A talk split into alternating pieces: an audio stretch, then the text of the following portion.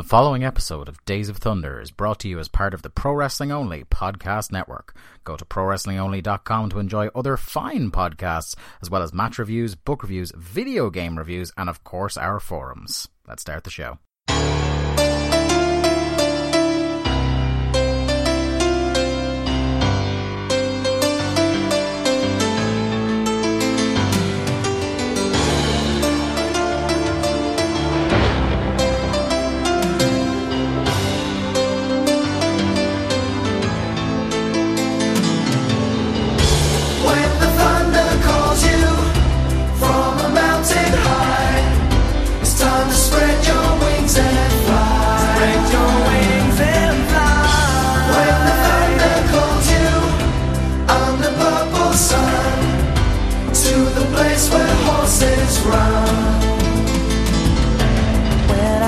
Hey there, Thunder buddies and travelers down Thunder Road. It is us, Days of Thunder, the WCW Thunder rewatch podcast that no one asked for, but we did anyway, over here at Pro Wrestling Only. I'm your host, your.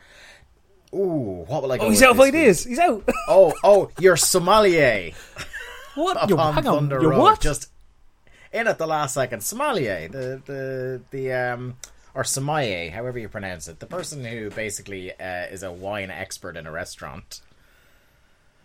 the, the local alco. Yeah, your sommelier upon uh, Thunder Road, Dave Ryan. Jesus, that was a close one there. I nearly Ne- nearly struck out time, finally. Fuck, Dave Ryan, and I am joined by my faithful co-host Stagger Lee Malone. Lee, how are you? I'm disappointed you got one in at the end there. You thought you'd I thought we got, got, there. I thought finally 12 episodes in. It was that we had had such a like a, a period of talking about utter nonsense, and then we just snapped straight into the show that my head was out of the game. I wasn't ready, um, but I got there in the end. Thank fuck.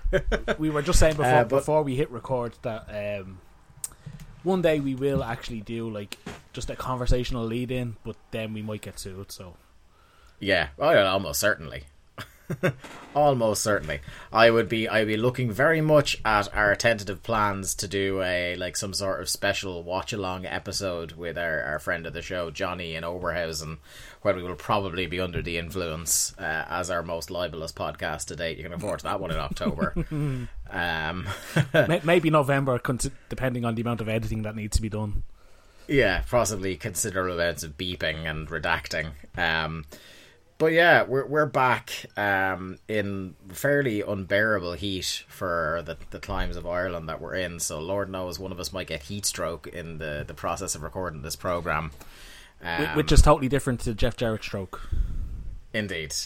I, I have all the heat stroke around here, that's for sure. I can tell you that. Um, Oh, uh, I must bring this up actually before we get into the meat of the show. I got I, I got a notification on my phone the other day from from Okay. Reddit. that that does happen from It, time it does happen, not all the time, but it does happen. Um, somebody on Reddit had posted on the WCW subforum or subreddit asking, "Was anyone a fan of Conan?" Did you feel that was very targeted content for you? I think somebody on Reddit is listening to the show, and that that was very much was it- targeted. Were were they a fan of Conan and were looking to find kindred spirits, or were they somebody who, like us, was watching Conan, seeing what a bunch of bullshit he was at this stage, and trying to see if like he was the only one that could notice that, or what was the tone of the post? Well, see, after staring at my phone incredulously for a couple of minutes and contemplating whether to, you know, have a go at this person for being a fan of Conan, I decided not to actually open the link because if Yeah. there was some positive thoughts on Conan, I wouldn't have been too happy. it doesn't sound like you would have been all right. So I still haven't actually checked out the uh, the thread on this subreddit, and You just you just saw it, and, and that was enough for you. Uh, I've actually got it up here. the thought of it being there is enough. Um, so allow me to read this one out. Uh, all he's asked is uh, this is user Chili Bulls for life uh, has asked if there's any fans of Conan in here. So he hasn't said either way, Lee. So you're in the clear. You, you don't have to trash anybody. Uh, and then pretty much much like Conan used to do, everyone is kind of commenting uh, commenting on it. Uh, bits of that kind of promo he would repeat over and over again. um, And it, yeah, it, it would seem that everyone's in agreement with us there uh, on the WCW sub- subreddit. Fine people, where we've been posting our, our podcast of late. Uh, Lee, before we get into the, the meat and potatoes of WCW Thunder episode 12, we have one little bit of an announcement. August is here, which means for us on this side of the Atlantic, it's a very exciting time of the year as the Premier League, um, the, the, the world's premier uh, soccer league is about to kick off again. Football. and I kind of yeah, yeah, football as we call it, soccer as the Yanks would call it. Um, we had floated the idea on Twitter a few weeks ago. I think uh, around the time we did our uncensored episode. Uh, would there be people open to uh, joining a fantasy Premier League league for uh, Days of Thunder? Um, and we've decided to go ahead with it. Um, might only get a handful of people, might not. I know fantasy football isn't for everybody, and kind of the whole thing about fantasy football is that you you, you join it, you're all hyped up, and then you forget about it uh, two or three months later. So if you're a fan of football, if you're a fan of the Premier League and want to get involved, if you go over to fantasy.premierleague.com, uh, set up your team in there, and then go to uh, try and add yourself to a private league. The code for our league, which is cleverly enough called the Nick Lambros Memorial Shield. The uh, the code for that league is GKZ577. I will keep um, the membership open until I think what maybe the end of the first round of Premier League fixtures. Does that sound good to you? Yeah, I think after the Monday night football game it'd be a good, good time to close it. Yeah, so that date will be. Uh, let me just check. Twelve Monday the twelfth. Monday, the twelfth of August. Um, so that's that's how long you have. Get in there, get it sorted. We'll have tweeted it out by the time this show hits. But if you're not somebody that follows us at WCW Thunderpod on Twitter, and you should be, uh, well, here's your chance to join the Premier League. We will. We won't announce what it is now, but we can guarantee Lee fabulous prizes for whoever tops the league by the end of the season. And and that is Um, prizes plural. and yeah, prizes plural. And uh, we've had some ideas knocking around here. We've uh, we've bookmarked some links to some prizes and had some ideas, and and we quite enjoy the ideas we've had for prizes. Uh, once the league is closed and we're a couple of weeks in, uh, we will announce what the situation is with prizes. But rest assured, it won't just be uh, for naught. You will get uh, plenty of brag- bragging rights and actual prizes sent to you for uh, free of charge. There's no charge to join fantasy.premierleague.com. It should be said as well. So, uh, being that the, the league is called the Nick Lambros Memorial Shield, ha- Hmm. have we established is Nick Lambros dead? I I tried to fi- like because it took me a while to even find his name somewhere to spell it correctly, but I couldn't find conclusive proof either way whether he was dead or alive, If he's alive, I really hope he finds out about this league. or whether he was like that was his shoot name or not. Yeah, actually, we never really established that either, did we?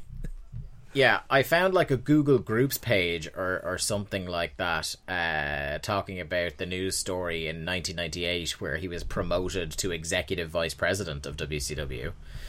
Um, he's mentioned, he's mentioned here and there in Death of WCW. Um, but yeah, I have no real. Like I, I have I have no real information with regard to Nick Lambros, what he's doing, whether he's alive. I wish him all the best, but it's it's in the memory of this great authority figure that we have created the league anyway, regardless of his current status. His, his on-screen career seems to be R.I.P. So In, certainly so, unless uh, AEW is really going for the nostalgia factor when they premiere on TNT in the in, in the autumn. Uh, Lee, we are doing episode twelve of Thunder on this show, and as is tradition, what are you pairing your Thunder with this week on the program? Well, it's been a, a long weekend. Hmm. So I've decided to fall off the wagon once again. Here he is. I, I do have work in the morning, I just don't care. and I'm back on the Southern Comfort. oh, a strong beverage. It is a strong beverage. And I don't have just one, I have two. Oh, double. This was a this was a Um, bad show. Uh, yeah, it surely was. Um, I, for the first time on the program, have actually gone with the same beer two weeks running. Um, I had an abundance of them, and I do have a couple more to crack out, a couple of different ones to crack out over the following weeks. But I realized the types of beer I like, I'm actually going to run out of new ones sooner rather than later if I burn through one a week. Um, so I you you will get some repeat beers and repeat beverages on this program from time to time, but I've gone once again with the uh, Blue Moon Belgian White, and it's probably uh, with the exception of the Rockshore, it's the it's the lightest and easiest one to drink while recording a podcast I've done so far. And, and considering the heat, I can't really knock you for having something that you know won't kill you. Yeah, yeah, leaning on the refreshing side rather than the massive alcohol content side. That's for sure.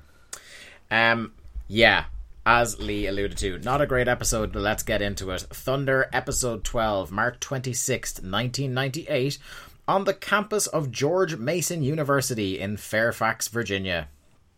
Um, show. Oh, we got a cold open to start the show uh, with a bit of fake news, Lee. Um, fake news before fake news was in vogue as Bischoff is raiding the production truck and threatening all and sundry not to show the footage from Nitro. Now, obviously, us as context reviewers have no idea at this point what the footage is, but he seems very insistent on not showing it. Um, what did you think of this little kind of fourth wall breaking, kind of meta bit of a cold open to start the show? Maybe it's just with jaded 2019 eyes, but you know the whole being in the truck thing was just kind of like, ah, okay. Uh, Yeah. but It's a bit hackneyed now, but back at then, the time, yeah, I'm sure it was like this innovative thing. Um, I was a bit disappointed that when we finally did see the footage, it wasn't something that I thought it would be.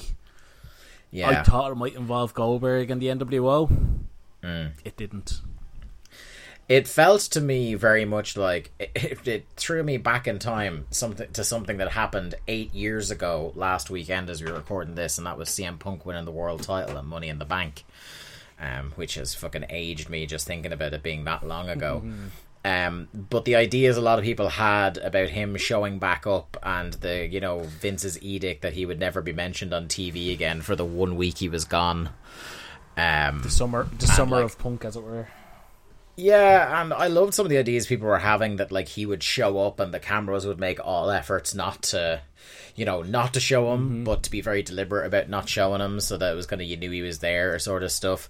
So that's what it kind of reminded me of. Like it's for 1998 in particular, it seems like a kind of edgy thing to do. That it's like, oh, this is the tape that people don't want you to see, um, and hyping up this kind of uh, th- this story they're trying to tell, where there are two narratives going on, uh, there appears quite clearly to be discordancy amongst the the NWO. People are not getting along. People are falling out. First Savage, uh, now we'll see on this show with Nash and Hogan.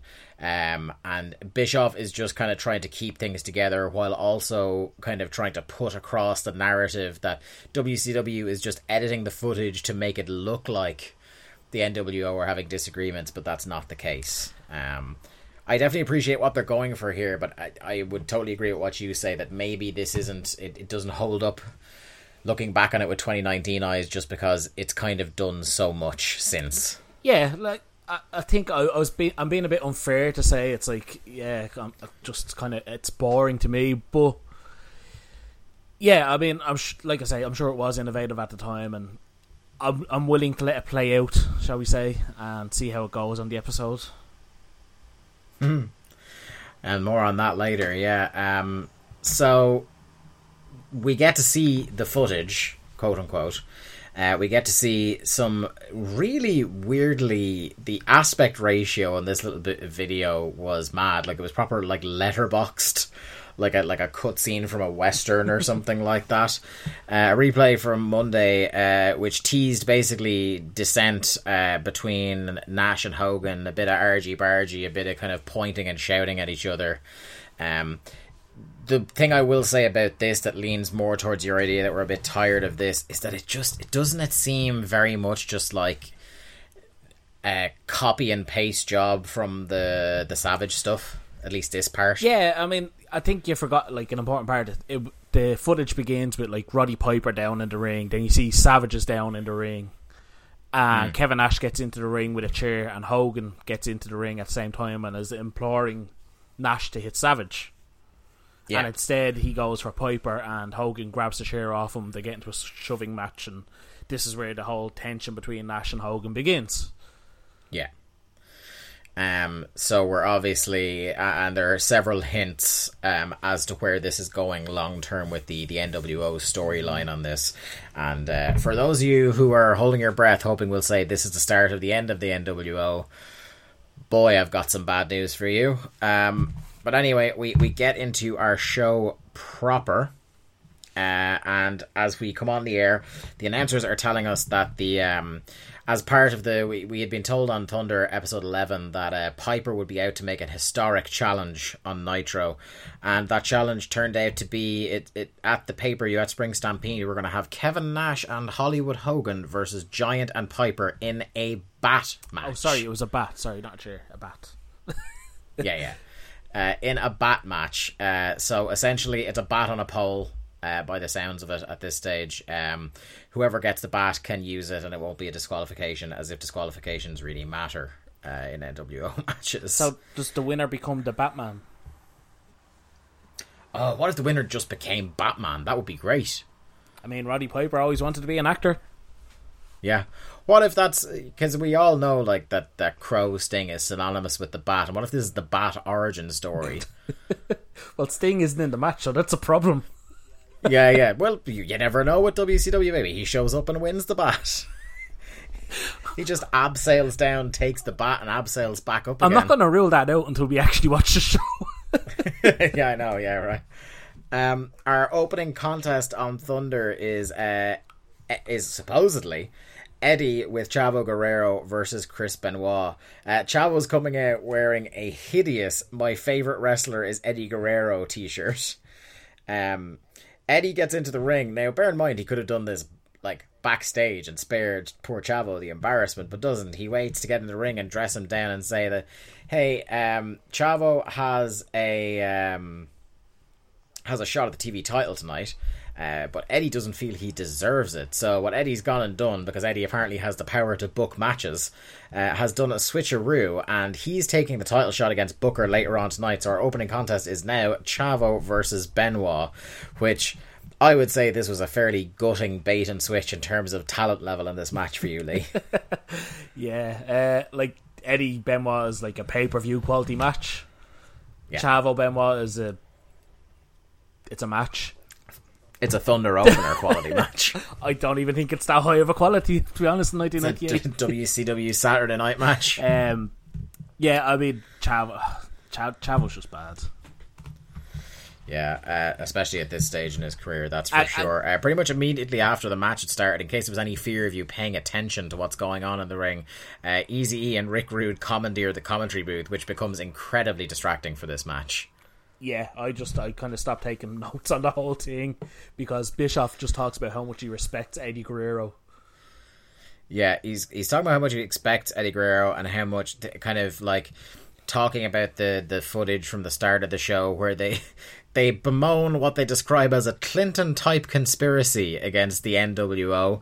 Uh, fake news, basically, that WCW are, are showing this footage to make the NWO problems look bad. There's no problem with the NWO.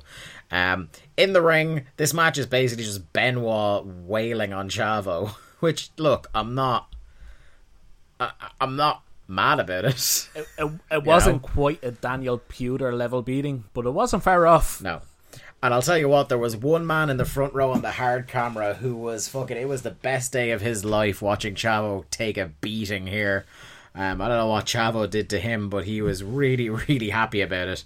Uh, Benoit won this very short, very not memorable match via crossface. Um, the lads are all back at the booth now, and Hogan and Easy E are out. As if, like, think about this now. we talk about what were the problems with WCW, and there are many, myriad problems uh, with WCW. Let's think for a while that uh, there have been. This is the third official segment on the show, if you count the cold open, and all three of them have had Eric Bischoff in a starring role. And Um, that, that's not to forget that Eric Bischoff was dragged out of the production truck by security. Yeah. Um, yeah, presumably dragged out to the, the commentary booth by the sounds of it. Um, yeah, so Hogan and E are out to bury WCW. Um, it, I, I find it very funny at this stage, two years into the the NWO thing, how the NWO really are still trying to force this issue that the NWO is a completely separate wrestling organization as opposed to just a faction within WCW. Yeah, I mean, like two years in, their their goal to destroy WCW hasn't really worked out, has it? No, it hasn't, and I think really going so far as to say they're a completely different organization, it, does feel like flogging a dead horse, doesn't it? I like. I'm not saying you need to do an angle that just kind of explains why they're now just a faction. You could just stop saying that they're a separate organization and it'll be fine. Yeah, but I mean, they had a pay per view in their own honor, and they they then keep that pay per view name for the rest of the existence of this company. So Uh, Hogan here in this promo reckons that people worship his feet, and I don't want to kink shame, but he said it anyway. Um, him and Tony Atlas. there is a sign behind him as he is saying this, saying Hulk Hogan is such a fat ass. Ah, I didn't see that. Uh, that made me laugh quite a lot. Uh, then Big Sexy is out to prove, in quite a literal manner, that he's not a puppet, as he does kind of. I, I something we discussed uh, based on a match we saw this weekend at OTT. If you have to explain your symbolism, your symbolism has failed. And Kevin Nash comes out and does these big exaggerated movements around the top of his head, and he has to explain then that it's him showing that he has no strings because he's not a puppet. Yeah, and the the heart and soul of the NWO was the Wolfpack.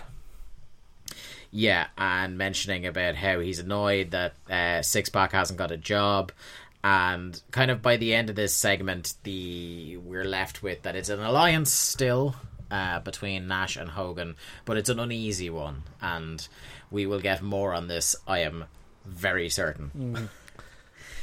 uh, we move on to uh, what a match here for the linear martial arts championship. The the first defense of the martial arts championship. the f- the first defense for those of you who missed last week's show and go back uh, in the archives and listen to it we decided that after uh, an officially sanctioned by us martial arts division last week between Yuji Nagata and Prince Iaukea that we would attempt to keep track of the linear martial arts division champion. The winner of that match last week being Prince Iaukea is now the first linear martial arts champion, and we will follow the reigns of that title as it goes through WCW. So we established that any singles match or like any non-tag match that that person is in, it's counted as a martial arts division title match. And we're, we're going to see where that belt ends up by the end of it.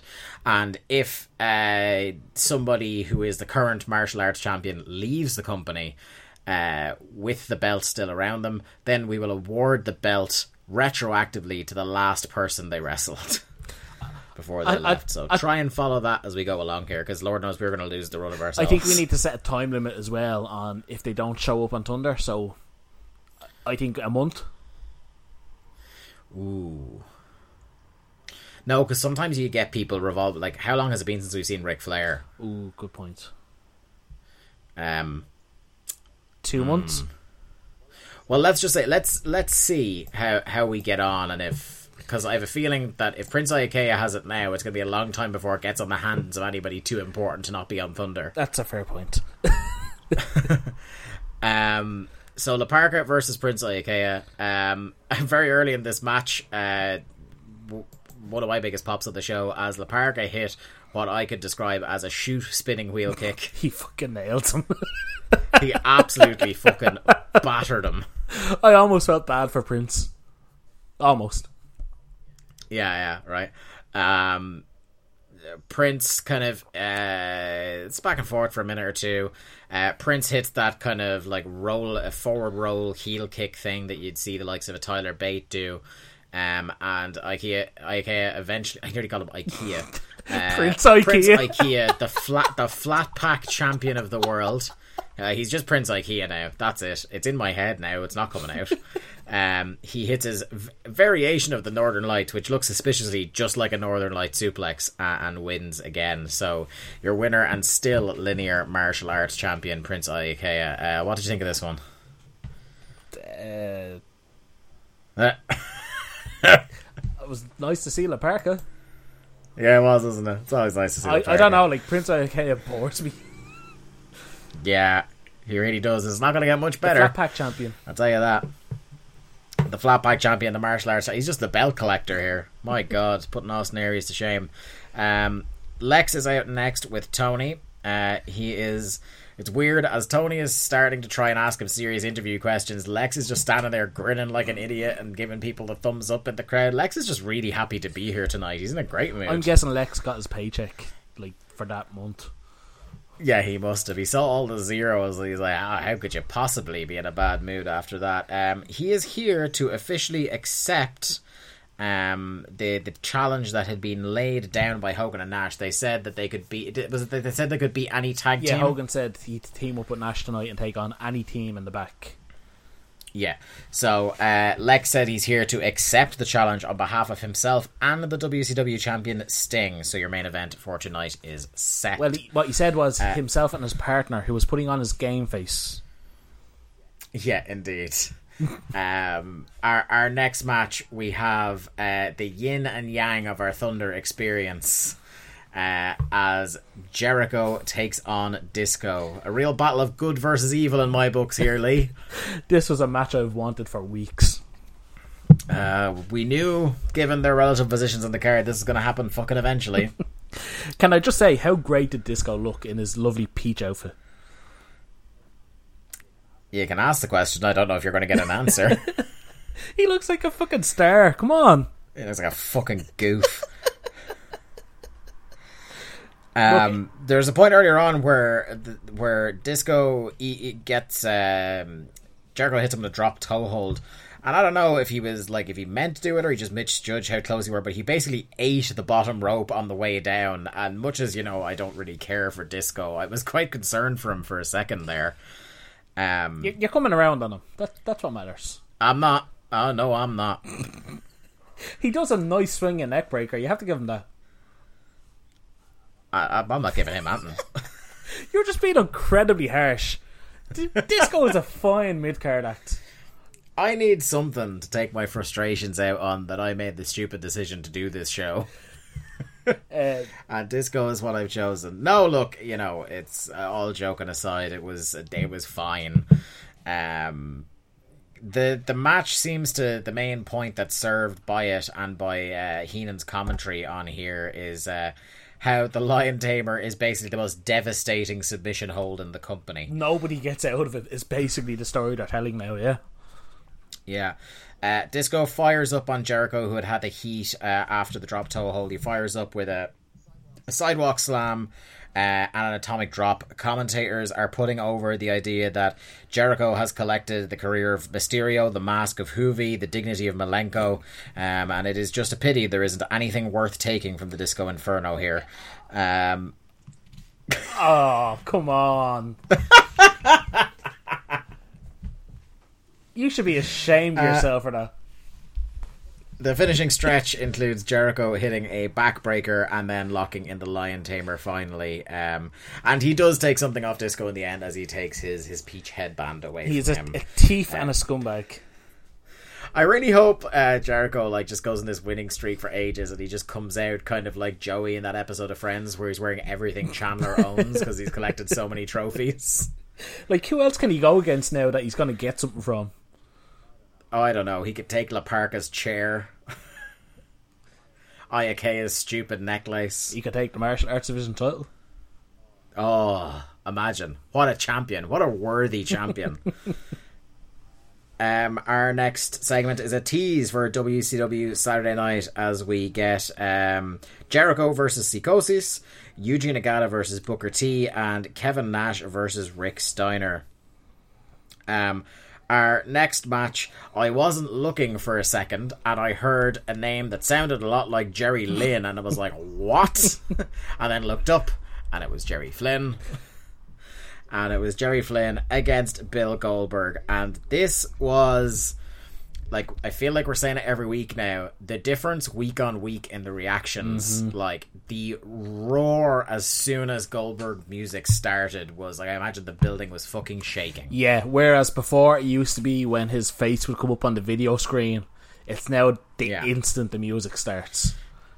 They know the music now. Uh, Goldberg was 56 and 0 a week ago after his match. He is now 61 and 0 coming out here. So, my God, the man had five matches in seven days. Ah. what a champion! Come on, Ric Flair used to do that twice on Sundays. Yeah, damn straight. And ha- only half of them were against brooms. Um, huge overhead belly to belly suplex, which is amazing because Jerry it was a bit of a beefy boy. Um, He he could definitely have been a part of Team Beefy. That Yeah, absolutely. He tries uh, a single leg takedown on Goldberg. This goes poorly for him as Goldberg just reverses it into one of his own kind of knee bars. Uh, Jerry, God bless him, attempts an armbar, and Goldberg does what I can only describe as a Quinton Rampage Jackson Pride style power bomb to break the armbar. So it's good to know that old uh, Rampage Jackson was watching his Bill Goldberg tapes in the nineties. If you've never seen Um, a shoe power bomb, this was a shoe fucking power bomb. This was it was proper like all I could think of was pride. Um, at one point, Jerry gets him in the corner and hits like. Did you see this? This is actually one of my like favorite moves on the whole show this week. Uh, he whips Goldberg into the corner and runs at him with this class like spin kick and dives over the ropes in one fluid motion. Yep, It was really it was cool. really cool. Yeah, that's all he did though. Um, yeah, that's all he did because Goldberg got really mad about that and speared him at Jack Hard- hammered him for sixty-two and zero. Um, but to be fair, I, I was trying to scratch my head, and I think on our entire run of Thunder, Jerry Flynn got more than almost anybody against Goldberg. I think apart from the early Mongo match, yeah, Jerry has got the most offense in, and if I'm remembering correctly, I think Jerry Flynn is the guy that Goldberg beats the most on on his unbeaten run. good. So stuff. this is a match we'll be seeing more and more of. I think. This feud must continue in spite of a decisive victory. Um, and in case you hadn't got enough of that match, we have our Castrol Torture Fest of the week. They Or Torture Test, was it? They torture not Test say replay of the torture week. fest. Torture Test, sorry, uh, my handwriting is shite. Yeah. Castrol Torture Test replay of the week. What does that Um, even mean? I have no fucking idea. Why would you want to torture Um, some like car oil? And why would this be a test? Uh, there's so many questions. I can only imagine where the, the quality of the replay names are going from here because you would think we have hit rock bottom, but there's still uh, several years of thunder left to improve or, or not on Where that. the advertisers will Um, only just get lower quality. Um, the the flock is out in the next segment, and as they're coming to the ring, Tony announces that they will be in Nashville this May for Jimmy Hart Day. Um, so we can look forward to a Nashville themed episode of Thunder coming up. Um, Psychosis versus Kidman.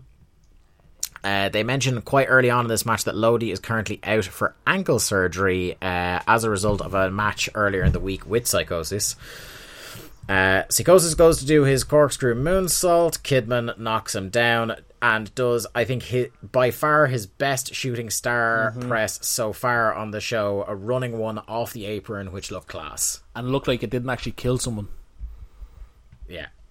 Um. At, at a certain point in this match, kind of in the middle, uh, Heenan seems to get bored and just starts trying to pop the lads on commentary, as he said, "Well, because they obviously the star, shooting star press, as we discussed before in the show, is called a seven-year itch at this point." And he said, "If you didn't have a bath in seven years, you'd itch too." and yeah, he's just popping them. He said, uh, and Brain does point out though, and this is the great bit about Heenan. Heenan will bury people deep beneath the earth, but would never discredit them as a wrestler. Um, so he goes like he may look like shit, but he's a great wrestler. Is a se- since joining the flock is essentially his point here. Um, I was very Um, distracted during this match, and it wasn't by Heenan's quality one-liners. It was, uh, well, first of all, there was one fan in the front row on the hard camera side that was wearing an awful, fucking disgraceful cream Liverpool jersey, circa 1997. Ugh. You disgusting. You- You, think they'd show those people? You out? obviously didn't spot this because you would have brought it up otherwise. no, Um, I didn't. Yeah, or I suppressed it. You know. but also next to him, there was a couple of like frat boys. I think one even had the shirt off, as is normal apparently, and they were seemed to be jawing with. If it wasn't the flock themselves, it was people in that general direction, and this was going on for the whole match. To the I saw this part where they were jawing over to the the side. to the yeah. extent that security seemed to have to get involved, Yeah, that's weird. and all the while, I'm, I'm assuming there was a good match going on. Yeah, uh, one can only assume. Kidman kicks out of a guillotine leg drop while he's hung up in the ropes.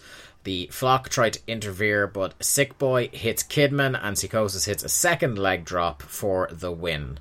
Um, yeah, not really. Apart from a really cool shooting star press, um, not a huge amount to write home I about tell here. you, if I was to be a wrestler, a guillotine leg drop from the top rope is not a move I would choose to do. Nope, leg drops of any kind can get in the fucking bin. I can only imagine that Psychosis' spine is absolutely fucking shattered. Joe, I was watching a video today of, of all things, Great American Bash 95. And you know how uh, we would class William Regal as one of the, or Lord Steven Regal as he would have been at the time, as one of the smarter, safer dudes in terms of preserving his own body and not going like too high risk. Do you know what he does in his match at um at at, at uh, Great American Bash 95? Is this a match with Sting? No, it's a tag match. It's the the Blue Bloods against I can't remember who Oh, the fuck it was against now. To be honest, But go on. um, he does the running Cactus Jack elbow off What? the apron. yeah, No. I could not believe my eyes. No way does William Regal do a fucking Cactus Jack elbow. mate, I'm telling you, he does it. Um, It was just, I, I- it was surreal. It was absolutely surreal. are But you anyway, sure it wasn't Bobby Eaton? I'm abso- absolutely certain. There's a considerable difference between those two humans. um, our next segment, we have um, DDP with Tony. Uh, fairly insensitive sign in the background here as uh, someone holds up a sign saying, Kimberly, Kimberly feel my bang. well, I mean, maybe he's talking about a diamond cutter. And you would fucking think that this might encourage uh, Page to stop using bang so much, but it doesn't seem to. um, so Tony wants to talk about Raven and uh, about uh, DDP versus Sting classic from Nitro that I'm fucking livid we missed. Well, we're never going to see you. Nope. Uh, he says Raven likes to take credit for training him, but he lays the um, the credit at Jake Roberts. Well, no, he he Um, almost says Jake Roberts. Yeah, he says he was he says Jake. The He go Snake, he goes to say Jake the Snake, and he stops himself on the fourth syllable of Jake, Yeah. and then he just goes, uh, "It was Jake." Yeah, yeah. Uh, but we all know who he's talking about. Uh, he, says that Raven likes to say, "What about me?" He's like, "Yeah, well, what about you?" Raven is the bottom of the list of people to feel sorry for, and t- top of the list of people to feel the bang. Come on. he just Um, really wants to make him feel the bang. I mean, He sure does, and uh, uh, dear God, um, as Page, this and this just goes to illustrate the level of stardom and adulation towards Page at this stage. Did you see as he's climbing out through the crowd? There's like people slapping him on the back, and how fucking excited they are that Page is near them and they get to touch his shoulder. yeah, I believe it's when Page is exiting. Somebody like just literally just taps him on the shoulder, and they run away like a child at Christmas, like so happy. Yeah, it's so fucking weird. Now, I, like I seem to recall, I like I got a hand slap off Bret Hart once, um, and I was very excited. I don't think I was this excited. I was about ten, um, but fair play. Like I love DDP, so I'd be excited too. Um, Why can't I ever have interactions like that with wrestlers? I know, right? You just get spat at. Um, and we'll be taking that one to the grave, ladies and gentlemen. Our next segment, moving swiftly along. Bulldog, Bulldog and Neidhart versus Hennig and Adams. Um, as Lee attempts to reference a Johnny Carson game show from presumably about 100 years ago, Rick Rude gate crashes the announce table again. And I, I, I do like this running gimmick of just Lee Marshall being inconvenienced week in, week out by people at the commentary table. He's always the one that gets shunted off to the The side. poor man gets replaced more than Jim Ross at the commentary table. Yeah. Uh, in this match, I think Brian Adams is wearing the exact gear of every single wrestling figure sold in a pound shop. The Punisher or something. to our American friends, Lee, how would you best explain the concept of a pound shop? 99 cent store. Yeah. You weren't expecting that one, were you? yeah, yeah, I forgot there actually is a parallel. So, like a shop where nominally speaking, everything is a pound, um, or a euro as it Well, now they're two euro euro stores. Um, things seldom were uh, exactly one pound, but it was the uh, basically it was code word for a cheap tat in Mm-hmm. here. And do you recall? Did you ever get any wrestling figures from a pound shop? Because I certainly Uh, did. I'm sure I did. I had to have. Uh, I owned a legally distinct from Raven and legally distinct from DDP figures, um, which is how I remember they would always have like cheap approximations of wrestlers' gear on, uh, which is exactly what Brian Adams' gear in this match reminds me Well, of. does that mean that Um, the Raven, instead of having like a Nirvana shirt, would have like a a Venga Boy shirt on or something? Oh man. If Raven's gimmick was that he was super into the Vengaboys. What about me? What about the Vengabus? Oh my god, it'd be amazing. Singing and we're going to Ibiza. Yeah. Par- party, party boy Um, Raven. Oh, good lord. So uh, hang um, on, I have a question for you about Brian Adams. Alright, I'm not going to be able to answer this unless it's about Bryan Adams, the singer. Why would you be able to answer something about Bryan Adams, the singer? He's a Canadian national treasure, Lee. That's That was why. Bret Hart, and nobody likes him. Yeah, but Bret Hart never gave a Summer of 69, my friend. Yeah, fair. What, what's your Brian Adams cue? So, Brian Adams is a very not talented man, as we. No, are well aware. As I my next as my next note is about to discuss. But this man has was in wrestling for many, many, many, many years. Some would say too many years to be this bad. Can you name all of his gimmicks? Oh no, no, not even close. Because like I would have only been watching wrestling like a year and a half at this point, and I hadn't started watching WCW. Or an even simpler one. Can you name all the factions or stables he was in? Uh, like the the abiding one, the only one that I will ever accurately remember is KroniK. because Lee, and it's something we'll discuss years from now when we finally get to 2000 WCW, but no one has adequately explained to me why that gimmick had so many marijuana puns and yet was not actually uh, like a stoner gimmick. They were high times, Dave. That's all you need to know. Yes. High Times, KroniK, these are all weed things, and yet there was nothing else weed related about what they were doing. They just come out, have shite matches, and hit a double choke Two middle-aged white guys in leather. Uh, Yeah, having bar But fights. anyway, so you, you don't know any of the stables that Brian Adams was in. Uh, I I wouldn't I wouldn't reliably be, be able to do any of it. That's that's for sure. Can you can you hit us? so with the as we know. Brian Adams was in the NWO. Yes, Did you know Brian Adams was in Demolition? I did know so that. he obviously was crushed, the third member of Demolition. Yeah. Yeah, I wouldn't have been able to like I was pretty sure he was Crush, but I, I wouldn't have been so sure that I definitely would have said Crush because again, a little bit before my He then went on to become lovely Hawaiian Kona Crush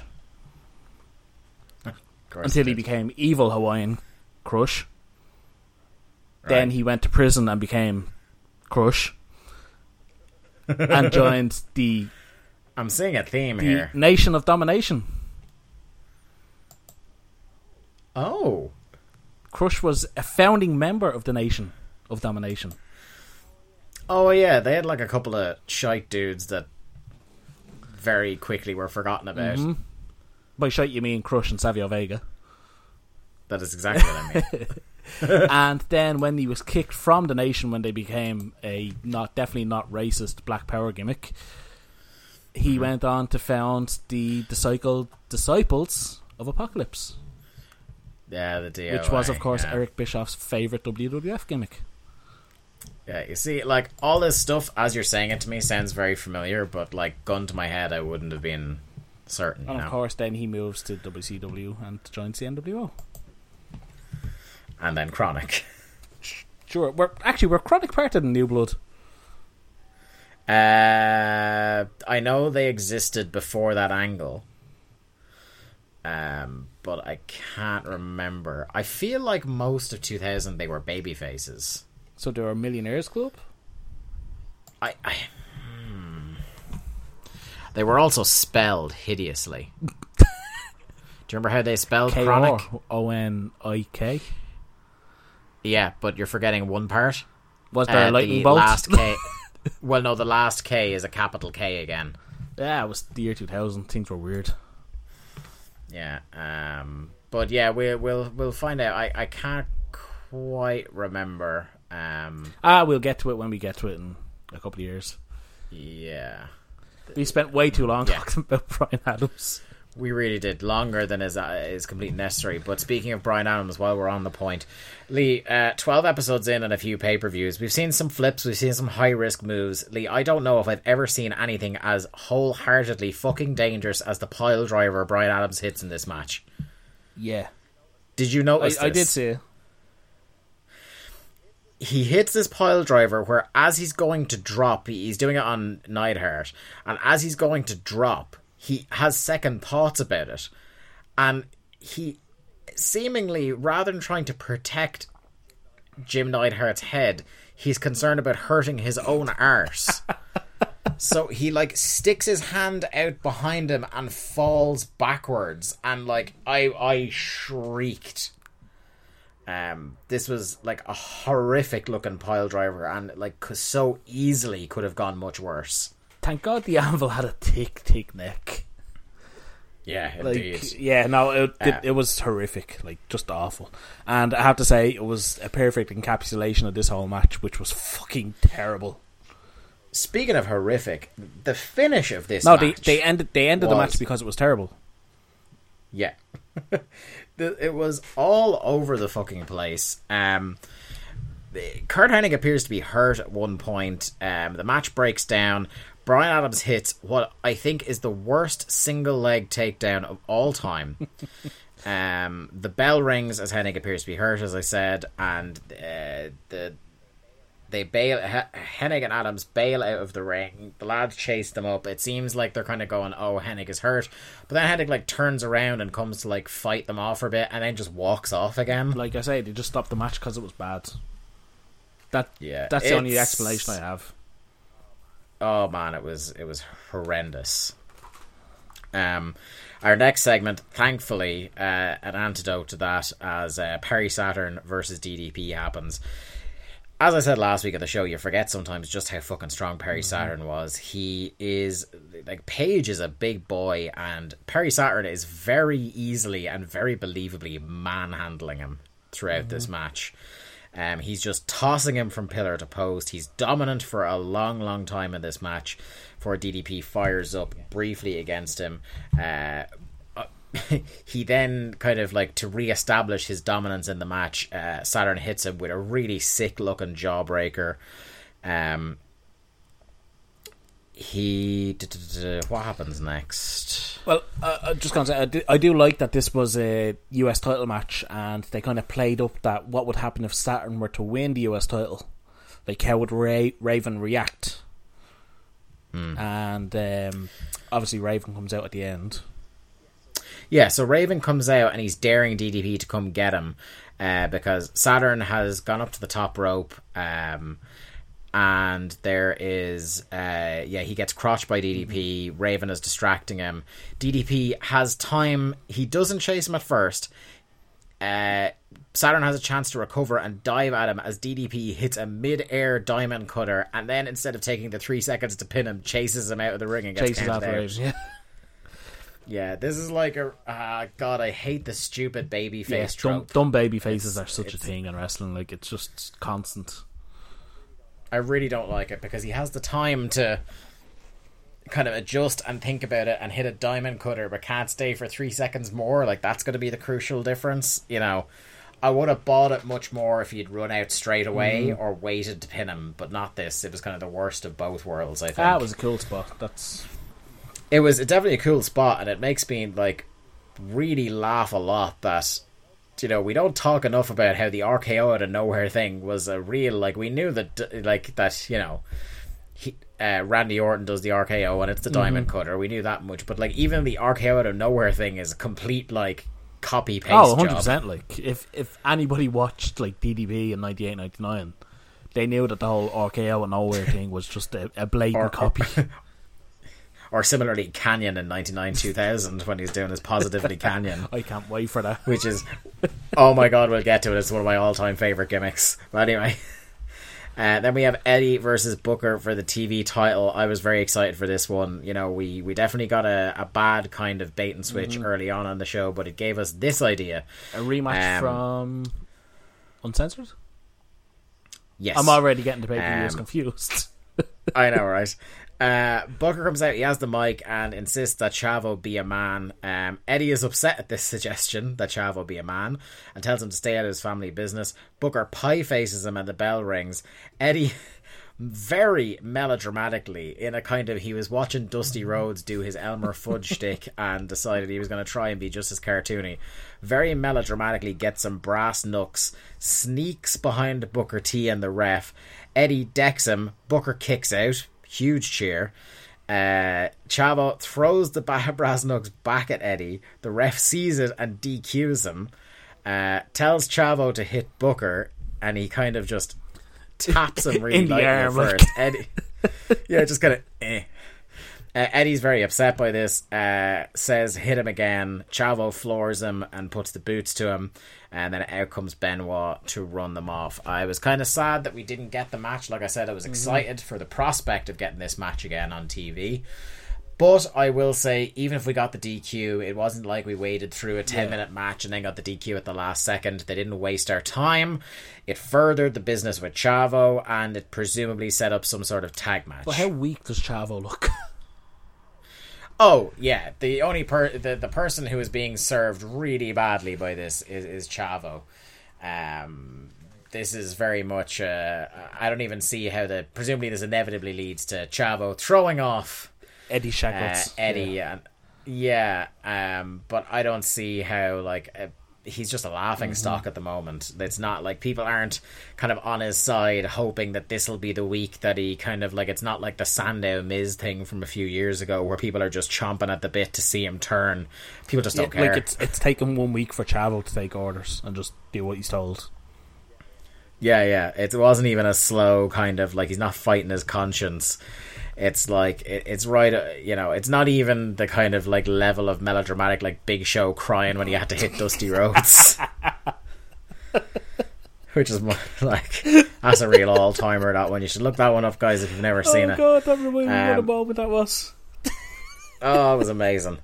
Um, our next match: Scott Norton with Buff Bagwell versus Rick Steiner with Ted. Uh, this is a real beef fest. Um, just two huge fuckers battering each other. Um, huge belly to belly from Rick uh, to start off this match. Rick tries a running forearm and fucking bounces off Scott Norton, and I howled laughing. That that, um, that that was like the- a shoe thing. That was like he just hit him and just Norton just felt nothing. Yeah, he's just like, nah. and then Rick, because he is a dog faced gremlin, bites Scott Norton's calves. Um, what do you think about like this is a real kind of like I like this kind of stuff. It breaks up the show. Um, just felt like a fight. It's not even like I know we're laughing about it. It's it's not that it's comic relief, but it's just so different to everything else. No, it's yeah, it's like one of those things where you know, like when someone you're at a wrestling show and someone chops someone so hard you just start laughing. Because because you're laughing at their pain. It was just yeah, in the middle of this sports entertainment stuff and all this kind of like overbooked, overproduced shit. you get just two Daz stiffing each other, and it's Yeah. brilliant. Um, so uh, at one point, uh, Buff chokes Rick on the ropes, um, and this is the point that we talked about it last week. But what is going on with Rick Steiner's gear? I, I, I'm imagining it's only going to get worse as time goes on. Here's what we've got. This is the ensemble. Pictured in your mind's eye, if you will, listeners. We have red leather singlet, one gold boot, one white boot, and black knee pads. and you forget the dog collar as well. Oh, the dog collar as well. Yes, of course.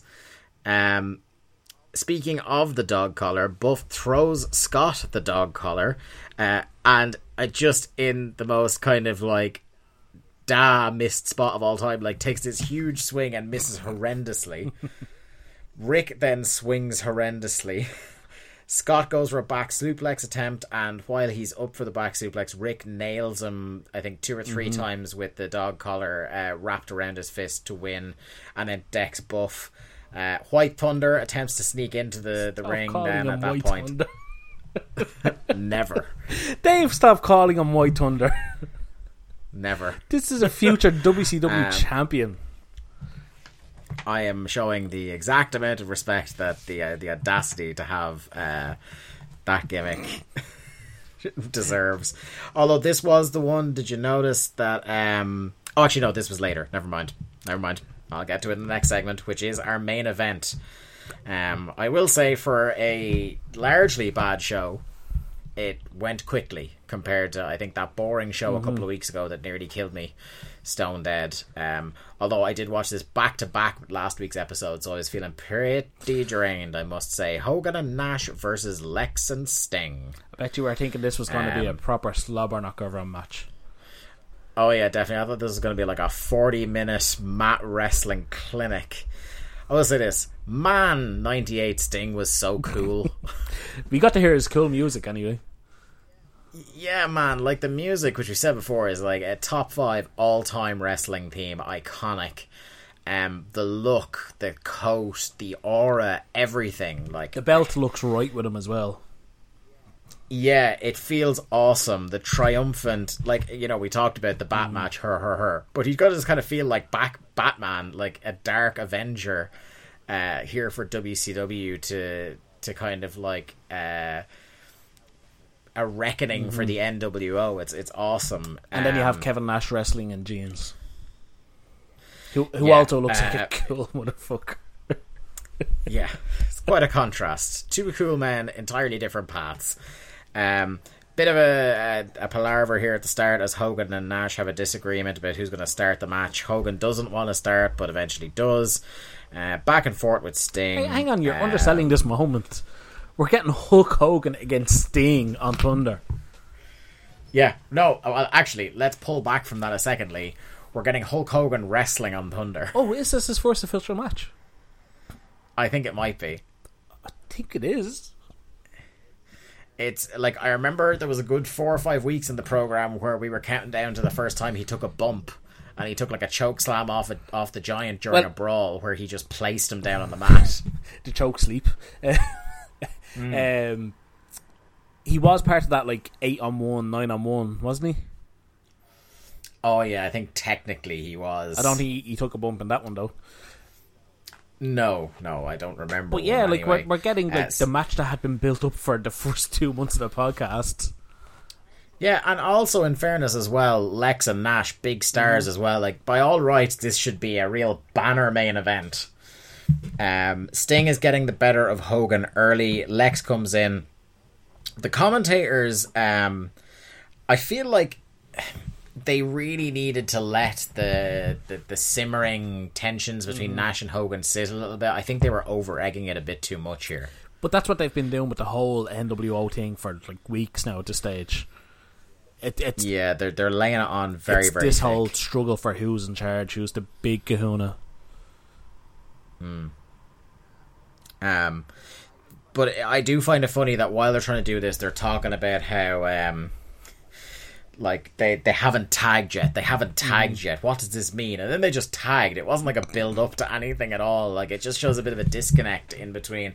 You know the way there's kind of if you're trying to tell a story in the ring, there's a certain kind of like agreed upon. You'll clue the announcers in to like set the table for you or color in uh, inside the lines uh, with what you're doing. But there seemed to be a real disconnect here that they seem to think that the whole match was being built around them not tagging, and then Hogan and Nash just started tagging. But I mean, you tell Hogan that in Mobile or Fairfax, Virginia, he has to work like for 15 Yeah. minutes before tagging out in a tag match. fifteen minutes. Imagine Good that, like. That's overtime for him, that's for sure. Um, while Lex is down, Nash pounds him and tags back out. Nash in again then afterwards to deliver a boot, but he accidentally hits Hogan. Hot tag to Sting. Um, Sting hits a gorgeous drop Mm-hmm. kick during his hot tag. The elevation he gets, absolutely Okada ridiculous I would say. uh, hits a stinger splash, and then just as it was starting to get interesting, Macho Man is out, DQ again. People, people echoing my own personal feelings as they begin to throw trash into the ring. Um, Hogan and Nash again end up in each other's faces, but get distracted by Luger trying to jump them. Then the NWO locker room gets emptied. The faces clean house, uh, including White Thunder, who is referred to by a nickname that would get slightly adjusted over time, but this is the first time I can recall him being referred to as Big Daddy Pump. So they're not quite there yet, but they're in the neighborhood of something considerably more uh, iconic than White Thunder. Um, Hogan and Nash are still arguing as they're outside the ring, being separated by the NWO and the mystery man, who is still there and not identified. Uh, the NWO walk to the back, and the show finishes. Lee, what did you think of that main event match before we evaluate? It was decent while it lasted, and then like like you say, the hot tags are staying and things start getting interesting, and then just Savage gets involved. Um, like Yeah. As I said before, like I really prefer if you're going to do a DQ, just fucking do it before we get invested, you know? The worst kind of DQ is the one where they cut it off right as you're sucked into the match. And that's literally it was almost to the second that I was like, "Oh, this is live and up." and then Savage arrives. And and here's the thing. So going into uncensored and the match with Hogan, Savage was clearly the face of the situation. Yeah. Now Savage wants to be world he- heavyweight champion. Is he a heel despite the fact that Hogan still wants to go after him? Yeah, because like Hogan still wants to go after him, which means he's sort of a babyface, but also he wants the title so he can lead the NWO, so he's a heel. And he's and he's going after the most Um, beloved face in the company. But yet Yeah. Kevin Nash is trying to save him from Hogan. And yet they all, yeah, somehow hate each other. And I think Kevin Nash is yeah. still a WCW Tag Team Champion. Maybe He could be. He didn't fucking have we haven't seen these belts in weeks. Yeah, who fucking knows who the champs are? Can't wait till it shows up and there was another like title change on Nitro or something. Actually, who do you think the Um, next champs will be? The next WCW Tag Champs in our timeline will be. Jesus, I'm trying to think of who is even a tag team that isn't the Outsiders. Yeah, I've got nothing, mate. I couldn't even tell you what the next tag feud I is going to be. I know of a tag team that become champions at some stage in 1998. Yeah, So I'm gonna say down. I think it's gonna be Sting and the Giant. Hmm. But I could be way off on the timeline. Yeah, yeah. I don't know. Yeah, it'll be interesting to see because that's obviously not where either of those guys are at the moment. It might be fucking Harlem Heat for Um, know. Yeah. The sooner we get Stevie Ray on this program, the better. That's what I, still think we should get the, cam- the cameo by Stevie. Hey, look, I'm open to it. Uh, Lee, Thunder episode 12 in the books. Uh, your overall thoughts on the show, winners and losers. It wasn't a bad show. It, it like you say, it kind of clipped, but ah, no, what? It wasn't good either, it, cli- it clipped by at a decent pace. It had had an Yeah, yeah. interesting main event. yeah, what's what's the biggest positive of Thunder episode 12? Not as long as other shows. We had a- An amazing appearance by Disco. Yeah, you're on your own on that one there, mate. and you know Goldberg won his tenth match of the week. So Yeah, I think um again, who's coming across good on this show for my winner? Uh, I'm thinking someone like a DDP. Um, came across like a huge star again. Same with Biddy Big Time. yeah, I had, I had to say Um, DDP. Like seeing the fan reactions to him, like we said, like the fans getting near him and just being so excited to be in his presence, like that. That that really Yeah. kind of puts him over the top. Uh, losers, there are only two, and there is no fucking contest. That it's it's a joint loser award for both Chavo and Brian Mm-hmm. Adams here. Uh, I, I don't think there's anyone. In the, there are certainly other losers on the show, but I don't think anyone in the same stratosphere as those. And that's saying something when Prince Ikea is on the show. Yeah, yeah. And he put. He had to be fair. He put together those bookshelves and quick. He loves a. Billy bookshelf, does Prince Ikea. He really does. He really does. Anyway, um, that's going to do it for another episode of Days of Thunder. At WC Thunder, WCW Thunderpod is where to go on Twitter to follow us individually. I'm at the Day to Dave. Lee is at Malone underscore seven one three. Check out ProWrestlingOnly.com. Uh, check out our forums there. Uh, check us out, our posts on the WCW subreddit, on the Pro Wrestling Only boards. Uh, please, we've had some cool interactions this week um, on, on the tweet machine. Uh, keep that up. We like hearing from the Thunder Buddies. Tell a friend. Spread the word. Subscribe to us. Like all that good stuff. Join the Fantasy Um, Football League. Join the Fantasy Football League. I'll give you that code one more time. You're going to fantasy.premierleague.com and the code is GKZ577 to join the Nick Lambros Memorial Shield. Remember, when it comes time in May, if you are top of the league, you will get fabulous prizes. And even if you don't come top of the league, come in to try and beat me and Lee and uh, get bragging rights over the hosts of this fine program. I'm probably um, going to give up by week six. So So there's your opportunity. There's your opening, ladies and gentlemen. For Days of Thunder, I've been Dave Ryan. The man on the line has been Stagger Lee Malone. We shall see you in two weeks with a fresh episode of Days of Thunder. I can see through the scars inside you. I can feel the thunder that's breaking in your heart. I can see through the scars inside